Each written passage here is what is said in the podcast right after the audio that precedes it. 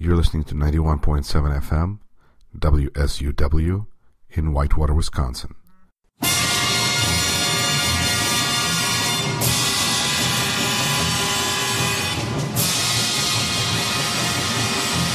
You're listening to WSUW 91.7 FM in Whitewater, Wisconsin.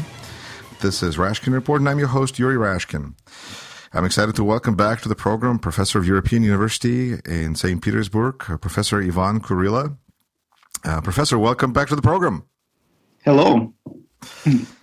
We had a, a fun uh, conversation about six months ago, and uh, I, I, will take a little bit later in the program a second to revisit because uh, I think there were just interesting markers that were uh, thrown out there, and we can compare the situation to uh, what it is today. But in a lot of ways, uh, the situation in uh, in Russia and in Russian American relations has developed quite substantially in the last six months.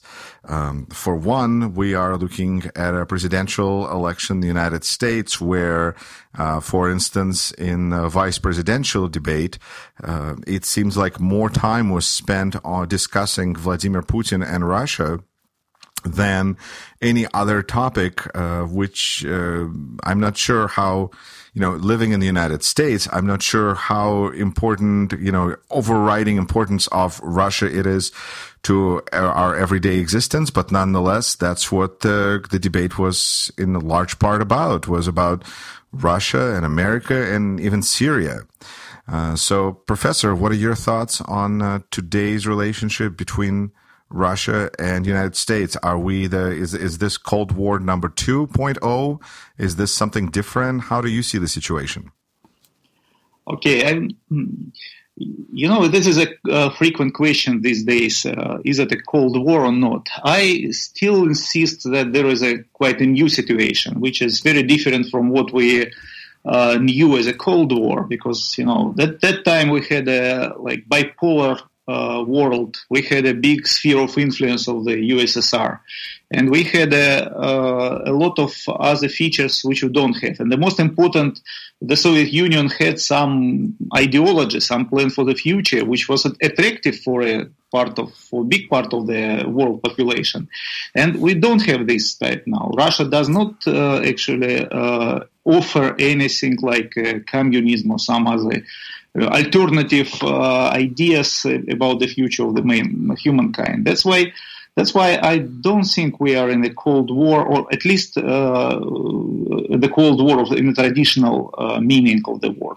So, from my point of view, what we have today is a is a big crisis. Yeah, it's a really deep crisis in the Russian-American relations, and there's a big international crisis, and uh, this is uh, probably the worst period uh, of the Russian-American relations since the since the Cold War. But uh, we should either invent some new uh, name for it for the current situation, or just not use not use the old word uh, Cold War because it's it's misleading. If you uh, use the you know the concept which is not no more uh, doesn't doesn't exist anymore you always you also trapped in the uh, old uh, ways of getting out of that. And what we have now, it's a it's from my point of view, it's a very different situation.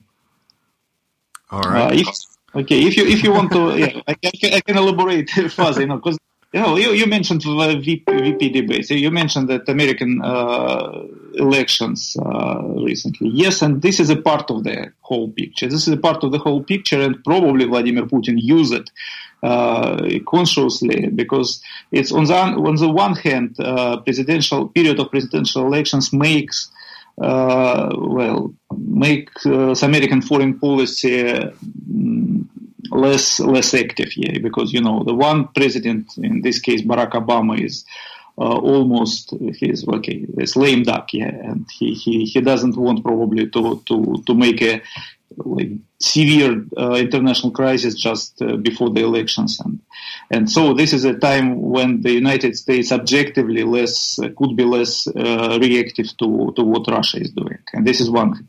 The other side, uh, rhetorically, uh, presidential elections is a time when uh, when everybody wants to have some you know some enemy to discuss. This is an important thing. If you if you want to blame your opponent, uh, it's better to, to link your opponent to some common enemy. And this is, uh, you know, during the uh, big political debates everywhere, uh, having some big opponent abroad uh, is a vital, very important thing uh, in rhetoric. So Russia was just a very convenient place, a place is convenient convenient enemy, convenient, significant other for, for, for Americans in these days.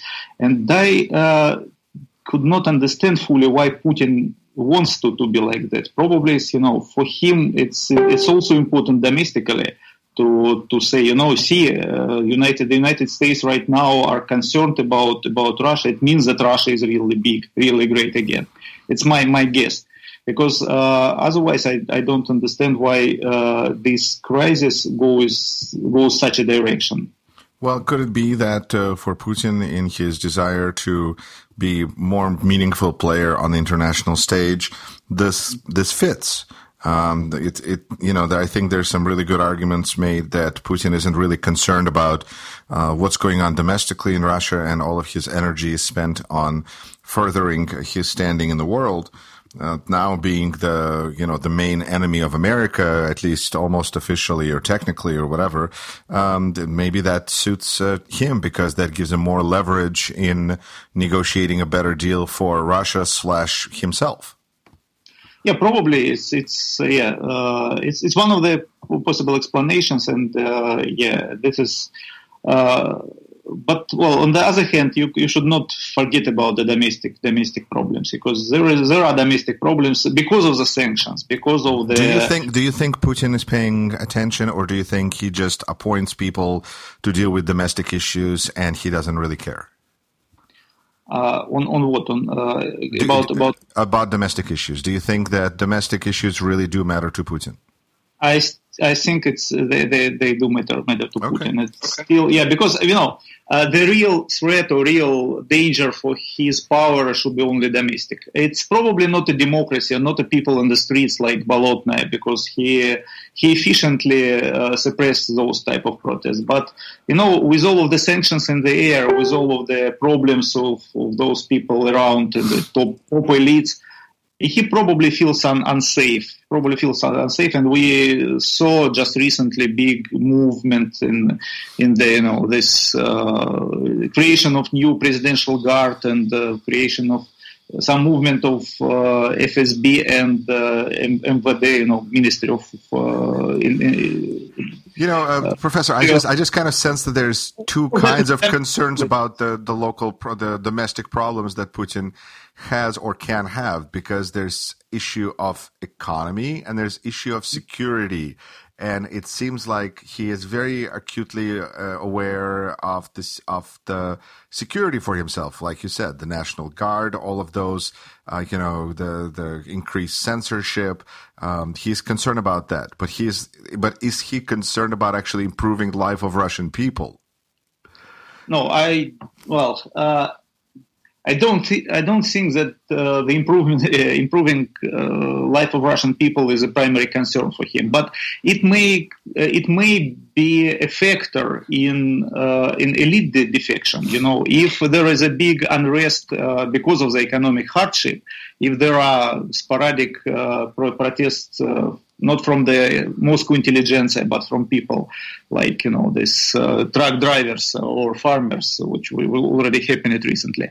Uh, and this, if if such a protest will be significantly you know uh, increase in, in numbers in, in the quantity of participants, that may be a factor of the some elite defection, and this is something that uh, Putin probably uh, cares about. And from this point of view, he he indeed needs to to keep uh, you know some level of uh, of, of uh, you know some level of economic uh, hardship uh, within the uh, within the controllable you know frames. So, so he is concerned about the economy to the extent that it can cause him to lose power through an unrest. Yes, yes, right. not Mm-hmm. I, I, think so. This is my, my view. Sure. Um, okay, so we have this guy running for president named Donald Trump. And uh, how do Russian people feel about him? Hmm. Okay, Russian people are different, of course. You know, yeah. there are no only from here. They're they're the same. Like if you would ask me, how do American people? Well, there's a lot of them, but uh, how do um, what what kind of trends are there in in Russian society to about when it comes to Donald Trump? Okay, there are. Uh, Russian society uh, also split, maybe not as, as deeply as American uh, towards uh, Trump and this uh, these elections in the United States. But yeah, you know, for for Russia, these American elections make an interesting uh, spectacle, spect- you know, interesting play, I would say. And Trump, okay, uh, there are people who think that the Trump could be a good choice for Russia which I, I, personally don't don't don't believe. But well, there there is a pretty widespread uh, impression about Trump that Trump is a person from a business who can make deals, and he probably would be you know eager to make a deal with Russia and to get out of this uh, crisis. And this is part of part of the idea. Some people compare Trump to Russian Zhirinovsky, and you know this is erratic politicians with uh, you know very uh, with a love to overstatements on, on, on anything with a very populist uh, view. And, you know, this is a frequent comparison that Trump is like American Zhirinovsky. Uh, there are also other people who say that Trump is a dangerous person. He's uh, uh not res- responsible. He's uh, unreliable. And if he come to power, everything can be getting worse, including the relations between Russia and the United States because Trump can can rely on some you know hardliners in this, his foreign policy, and no matter what he is saying right now during the presidential campaign, he will need to to hire some you know some experts for the foreign policy affairs, and he will hire them from the right wing uh, hardliners. And this is also the, the, the, view on the Trump. So it's uh, different, different attitudes. Personally, he, yeah, personally, he looks more like a, uh, like unstable, like Zhirinovsky, but not everybody believes that he's, this is kind of real uh, Trump. It's maybe like a, you know, actor playing this type of role and people doesn't believe the sincerity of, of, of Zhirinovsky, and probably they do not um, believe in sincerity of Trump. And this is probably a difference with uh, much of the American opinion, who believes in Trump's sincerity, which is yeah, which is a difference. All right.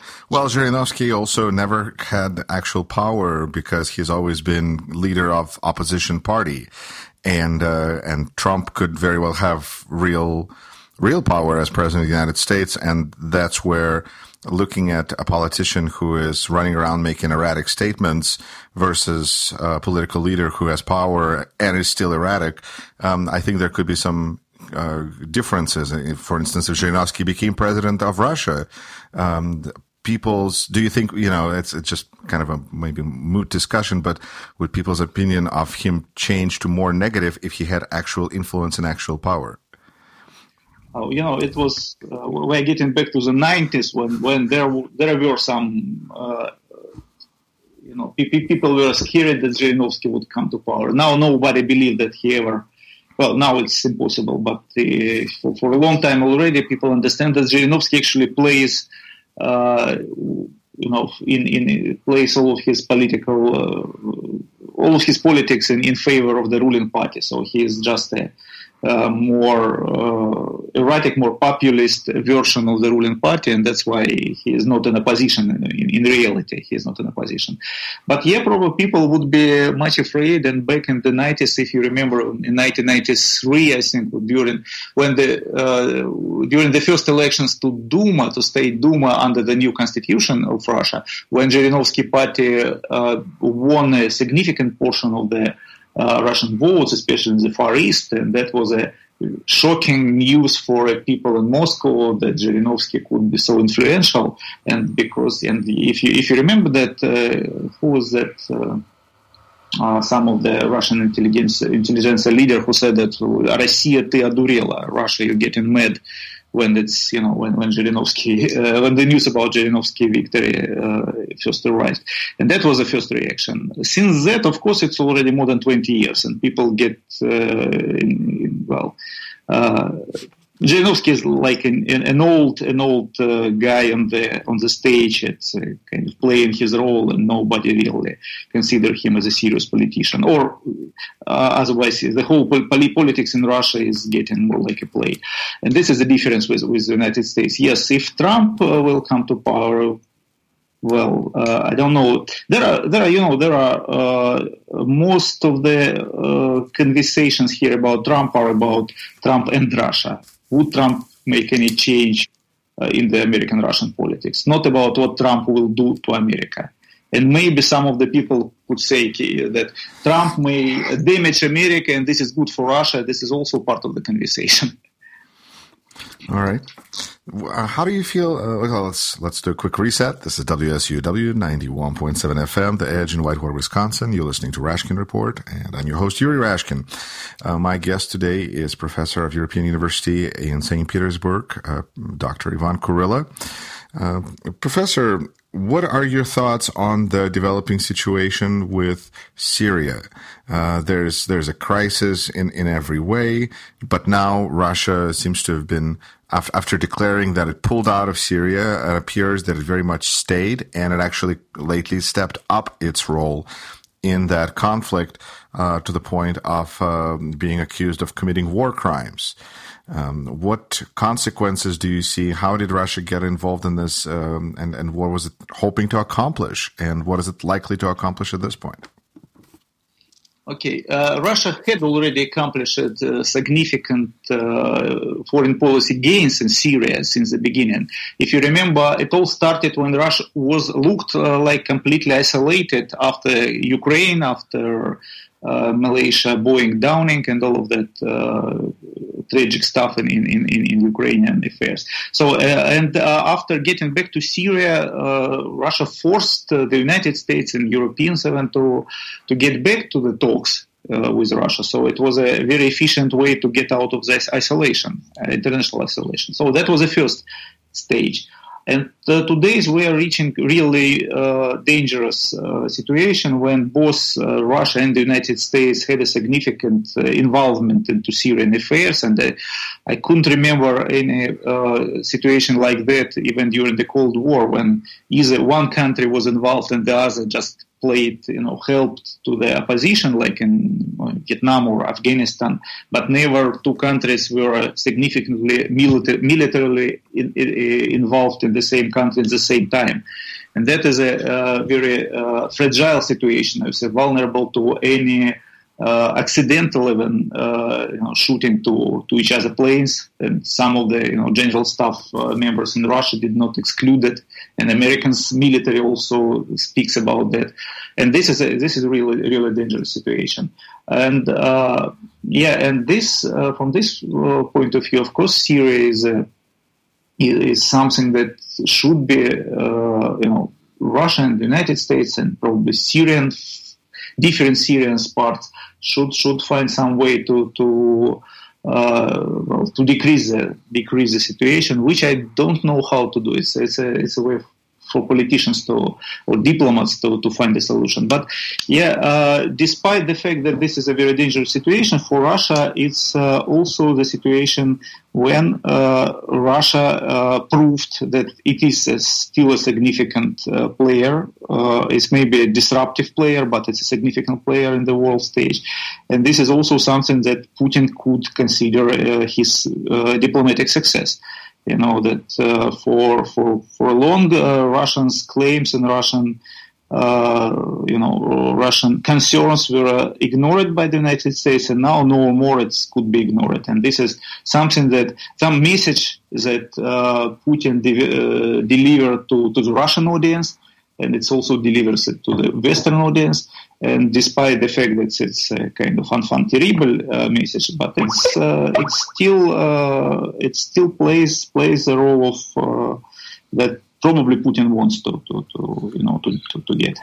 So it's it's kind of like as as long as they spell your name right, there's no bad publicity.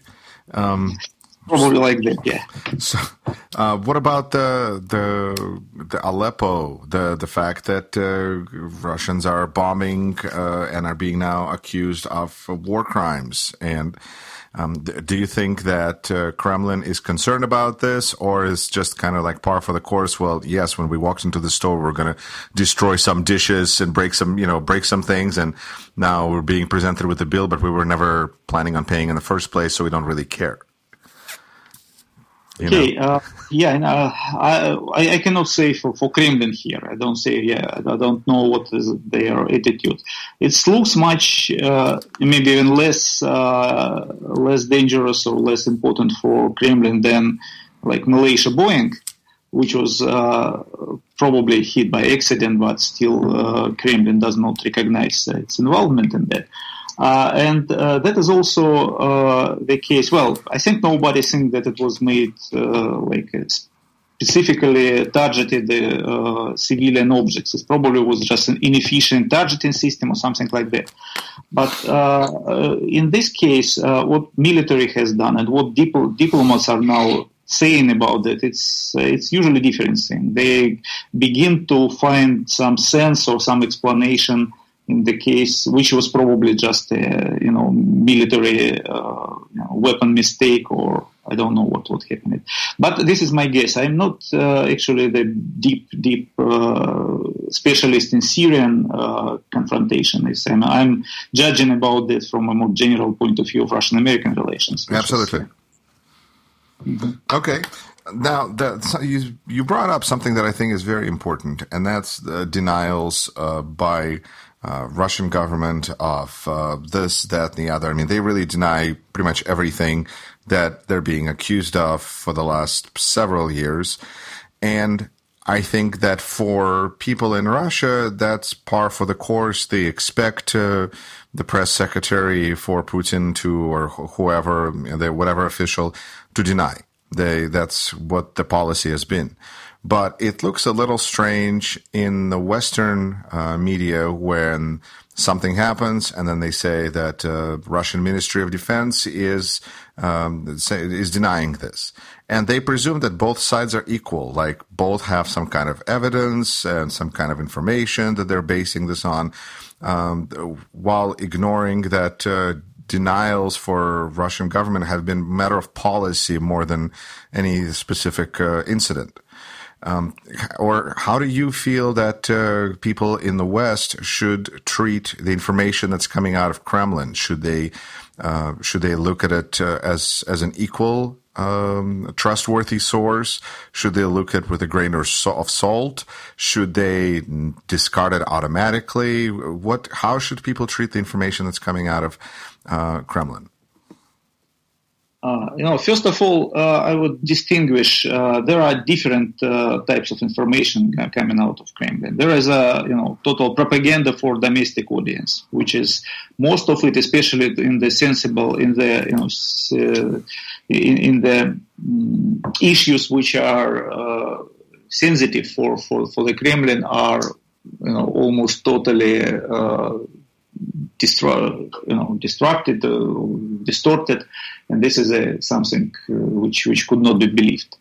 Uh, if you speak about the uh, Kremlin information targeted to the Western audience, it's uh, it's more complicated, it's more uh, sophisticated type of, of, of, information because it's yeah, it's definitely consists well include some lies yeah, or or denials, more more denials than lies, but yeah, and this is uh, part of it. Uh, but it also uh, there also includes there is also some information which actually kind of a message to the Western audience, and it sometimes may be interesting to to understand what kind of message uh, Kremlin wants to deliver. And this is not as easy as to to, to say that everything is propaganda, because there was also, uh, well, from my point of view, there was some some ideas behind of of, of every uh, of everything what what has happened during the last two years about uh, like complaints of the West behavior of the two decades of uh, mistreatment of Russia. All of these complaints uh, had at least you know some some reason to, to be. But uh, today's nobody will uh, listen for Putin uh, repeating that complaints because he already made so ba- so many bad things in the international and domestically. I would say that uh, from his mouth it's all sounded uh, hypocritical. But whatever, whatever happen next and whoever will and wh- whenever will replace Russian president, there are some concerns that should be reviewed revisited, uh, revisited just in order to not not uh, get in Russia back into situation of. Uh, uh of, of uh, feeling humiliated. And this is at least part of the information that Kremlin wanted to deliver and probably too late, too, too, too small. But, well, there is something which which uh, which is it, uh, which which has a ground, which has the foundations, and I I don't want to dismiss everything that Kremlin tried to deliver to the Western public as a just complete it. It's it's it would be not not just. Professor, ideology in Russia and ideology, well, just the subject of ideology, something that I hear regularly come up in discussions and conversations about today's Russia. And it seems like, as, as you mentioned, there's a consensus uh, by a lot of people that th- there is seems to be a lack of ideology. There is no uh, communism. There's no socialism that Russia is defending or proposing as an alternative idea to the world. Therefore, it's unsustainable. Therefore, something has to change. Therefore, you know, there's a central idea that's missing it seems to me that there there are central ideas because there have to be. There's uh, idea of personal enrichment, um, which plays out through incredible level of corruption. And there's also idea of fear, uh, which I think it plays out through everyday uh, how people treat each other, how people treat media, how people just uh, communicate and and behave. Um, don't those uh, ideas qualify as ideology, in your opinion? Of course, of course not. Uh, there is, uh, you know, we can probably speak about the uh, traditionalism, some conservative ideas as a replacement for ideology, with the rise of the uh, influence of uh, Russian Orthodox Church, the rise of the so-called traditional, well, pro-traditional conservative legislation uh, and uh, you know all of the attempts to to restrict uh, restrict uh, rights of uh, gay and lesbian, to restrict women's rights, and all, all, of this stuff is discussed. And this is more like a like ideology for current Russia. But what you say about personal enrichment? Well, it, it was for a while back in the 90s a kind of uh, uh, you know kind of ideology for a new Russia. But not now. I don't think that now people uh, really believe its possibility in personal enrichment. It's more like a, a career in the state which can make you both powerful and uh, rich. But you cannot enrich yourself in business, and for instance. So it's more, no, it's less about about uh, wealth. It's more about the belonging to the strong state, which is a different different story. And the fear is uh, actually it's about the same thing about the big uh, penetrating uh, state which is everywhere, and this is uh, more traditional to Russian Russian history, which is uh, again which is not the case. We still Russian state today is not the Soviet Union. It's still less uh, omnipotent.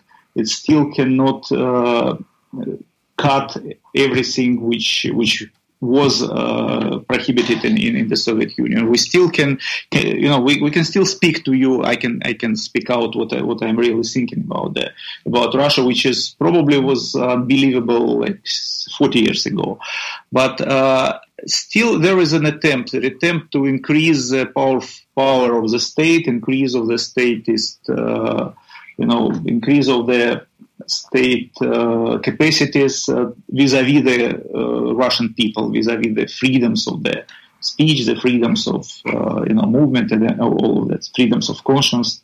So this is something which could be called an attempt to to to, to re-establish some ideology. But this is not an ideology in the old good uh, meaning of communism or capitalism or whatever uh, we call ideology back in the 20th century. Patriotism Is it does that qualify as ideology or imp- uh, the feeling of building an empire?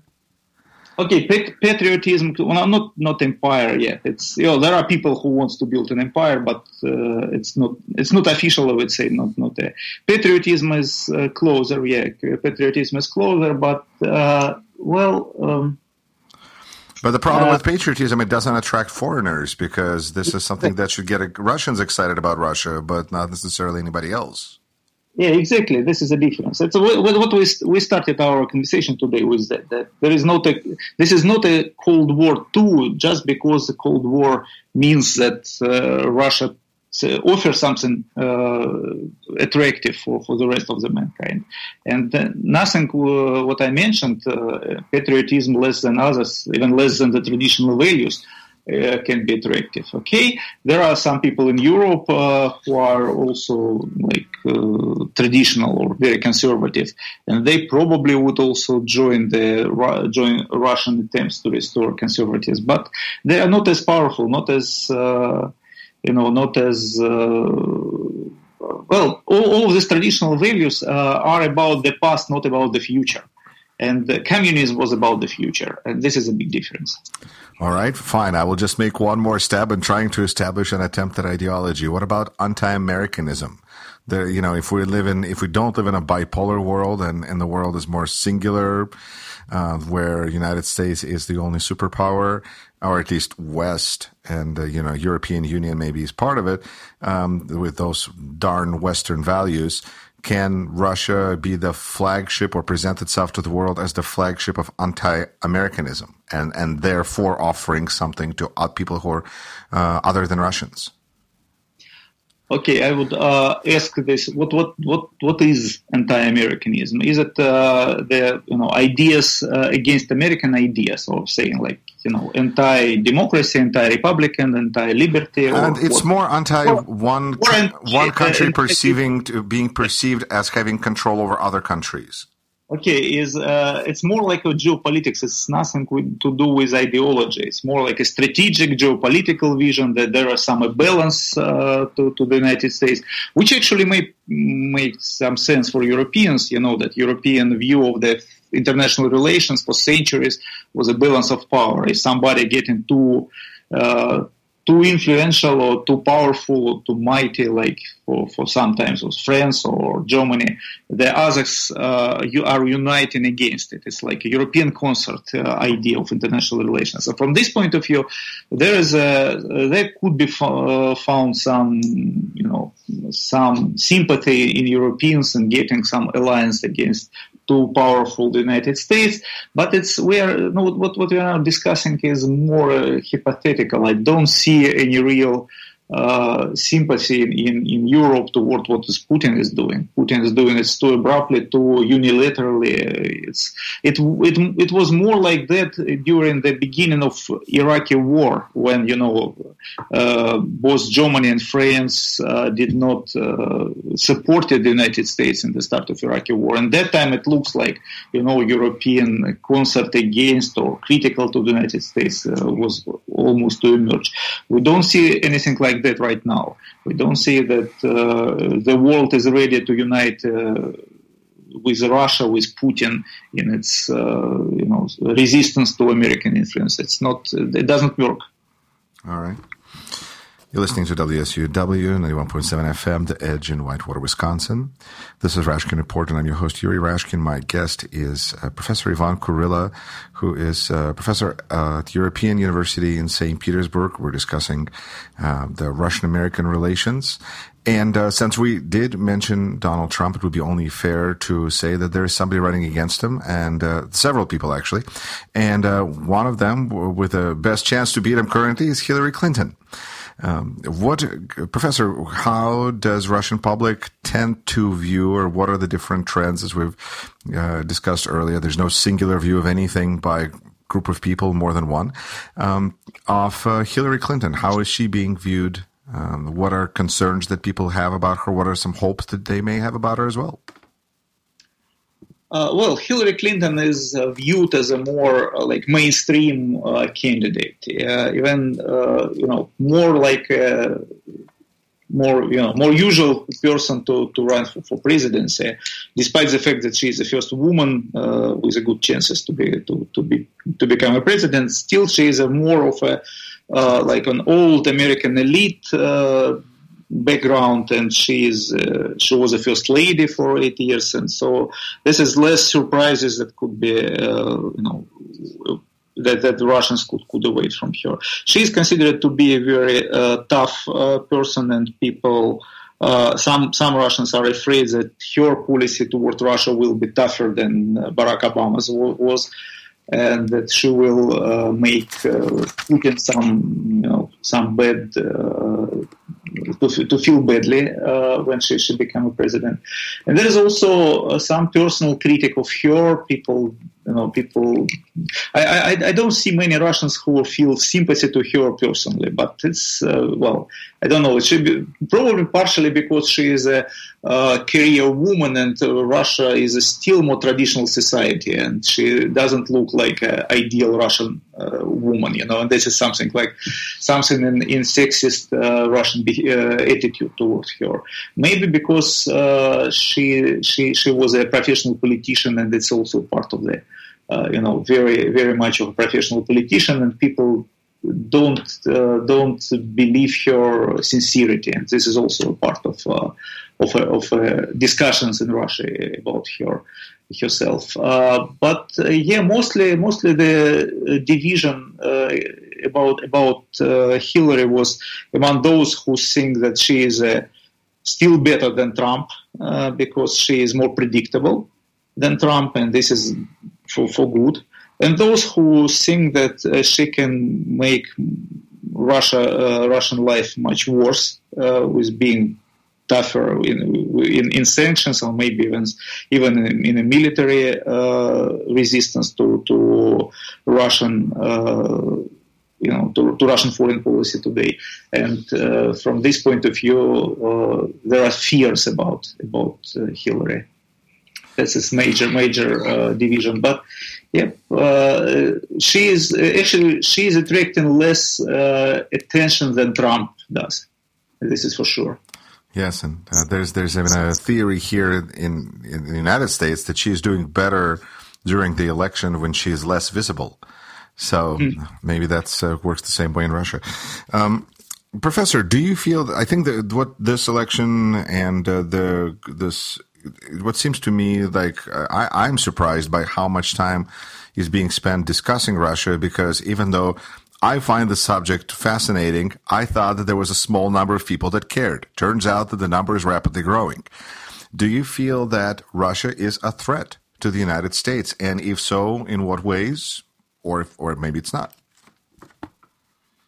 Well, in, in one profound uh, way, uh, the Russia is still the country which uh, still have the big pile of the nuclear you know, uh, weapons. And from this point of view, it also always a threat in terms of its possibilities, its capacities uh, to destroy America. It's, it was so during the Cold War, it was after the Cold War, and it's still there. And from this point of view, it's maybe a threat.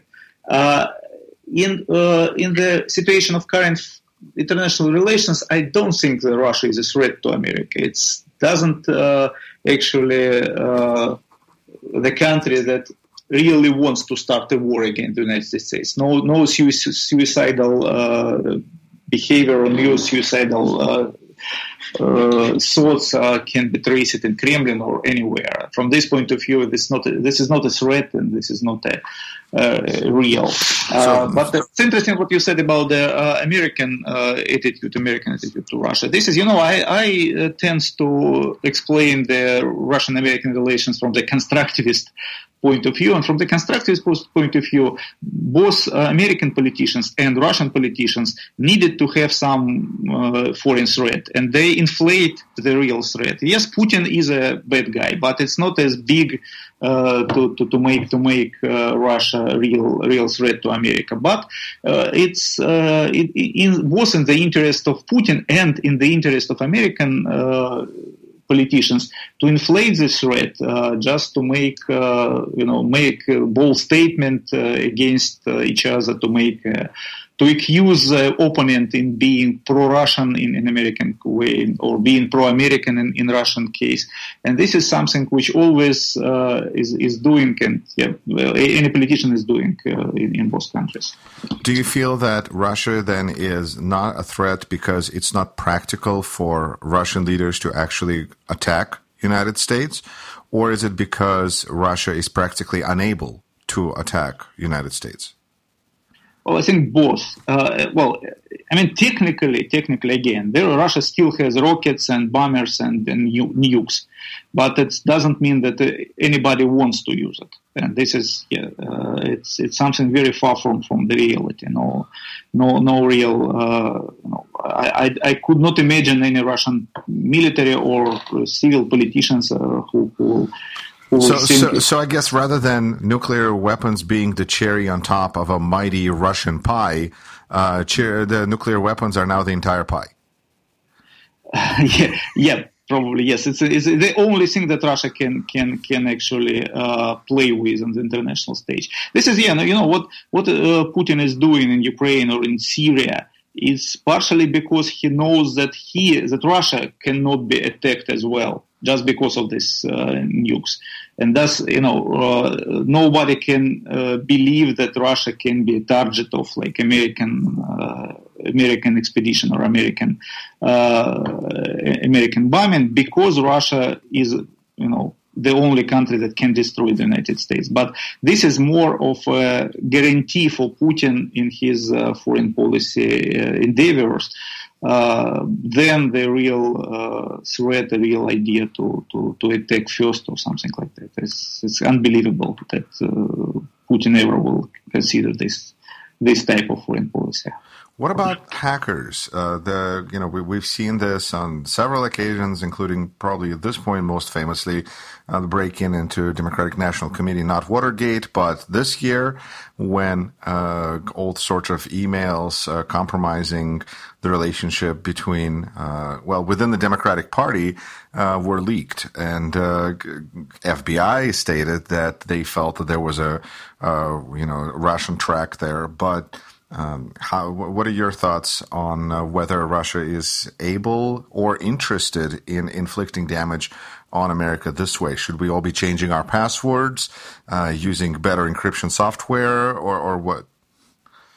Okay, I can't rule it out, and of course, uh, if you if you change your password frequently, it's be- it's better for your security even if there is no Russia in, involved. It's you know uh, some some hackers may, may regardless of Russia, brush your teeth. Regardless okay. Of, yeah, and this is a. Uh, I can rule. Uh, I cannot rule rule out the Russian uh, trace, but again, it may be anybody else. You know, like Trump said, it may be China, or I don't know. It may be some uh, domestic uh, domestic people like I don't know Julian Assange or uh, whoever, and somebody who, who, who was doing it for for for any for a variety of reasons. So this is, uh, I was surprised that uh, Russia came out so earlier in the investigation because it was most, from my point of view, it's more uh, about uh, this construction of a big threat. If you can attribute everything to Russia, it plays better than if you find in, in one case it's Russia, in other case it's domestic hackers, and the third way it's, in third case in the chain or somebody else. And this is uh, you know, it's uh, spread your attention. But if you can attribute everything bad to Russia, it uh, makes you easier not to answer the uh, the uh, the questions which are which can be can be raised. Because yep, you know, those leaks actually exposed some of the wrongdoing of, of some American politicians, and you know, the first response was, "Oh, those Russians." It, it, looks like if you if you found that those leaks were uh, Russian uh, Russian hackers, you can you can actually behave politically as, as you did, or miss you know. This is this is something you know the the cry about Russia uh, sometimes looks like a, a way of uh, of taking your attention away from the from the case from from the what leaked actually. But again, I cannot rule out the Russian Russian case. But well, it's not always clear what the Russian uh, interest in those elections. Somebody, some, some say that Trump uh, is uh, Trump victory is in Russian. Uh, it would be in Russian favor, but I really, I really doubt that it is. That you know. Okay. It's, Professor, then uh, th- I guess the last uh, question that I, well, the two last questions that I wanted to ask you. Um, when we spoke in March, we discussed the possibility of Lenin being carried out of mausoleum and reburied, or buried for the first time. And uh, you mentioned that if that occurred, that would signal some major change in Russian policy because you know that that would be a very re- revolutionary gesture, and the current uh, regime is not likely to engage in revolutionary gestures.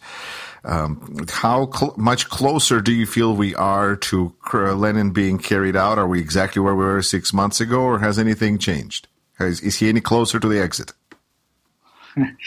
yeah, I you know Hmm. actually, my, my, my opinion, I will I should correct you a little bit because I thought that uh, the uh, not not the burial of, of Lenin would be a revolutionary uh, gesture, but uh, it will be the um, it will be the signal that the Russia is close to some revolutionary situation because this type of big symbolic uh, events or some decisions uh, big symbolic decisions could be made only to to let people, uh, you know, change its change its agenda of discussion, to to to the to begin to speak about Lenin uh, mausoleum and Lenin burial instead of speaking about the crisis, uh, economic hardship, or need or need of political change. And from this point of view, we are still probably in the same position where we, we were in the in March, uh, because uh, I don't see any any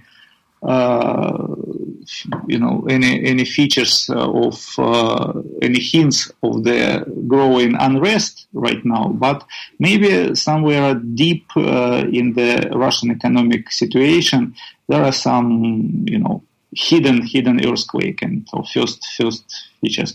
From this point of view, yeah, uh, the Lenin could be buried at the point when the government will decide that this is something really bad uh, coming, which is not yet the case. All right. And then uh, the f- final question is uh, something that I've uh, kind of made a regular feature on the show is what are you hoping for?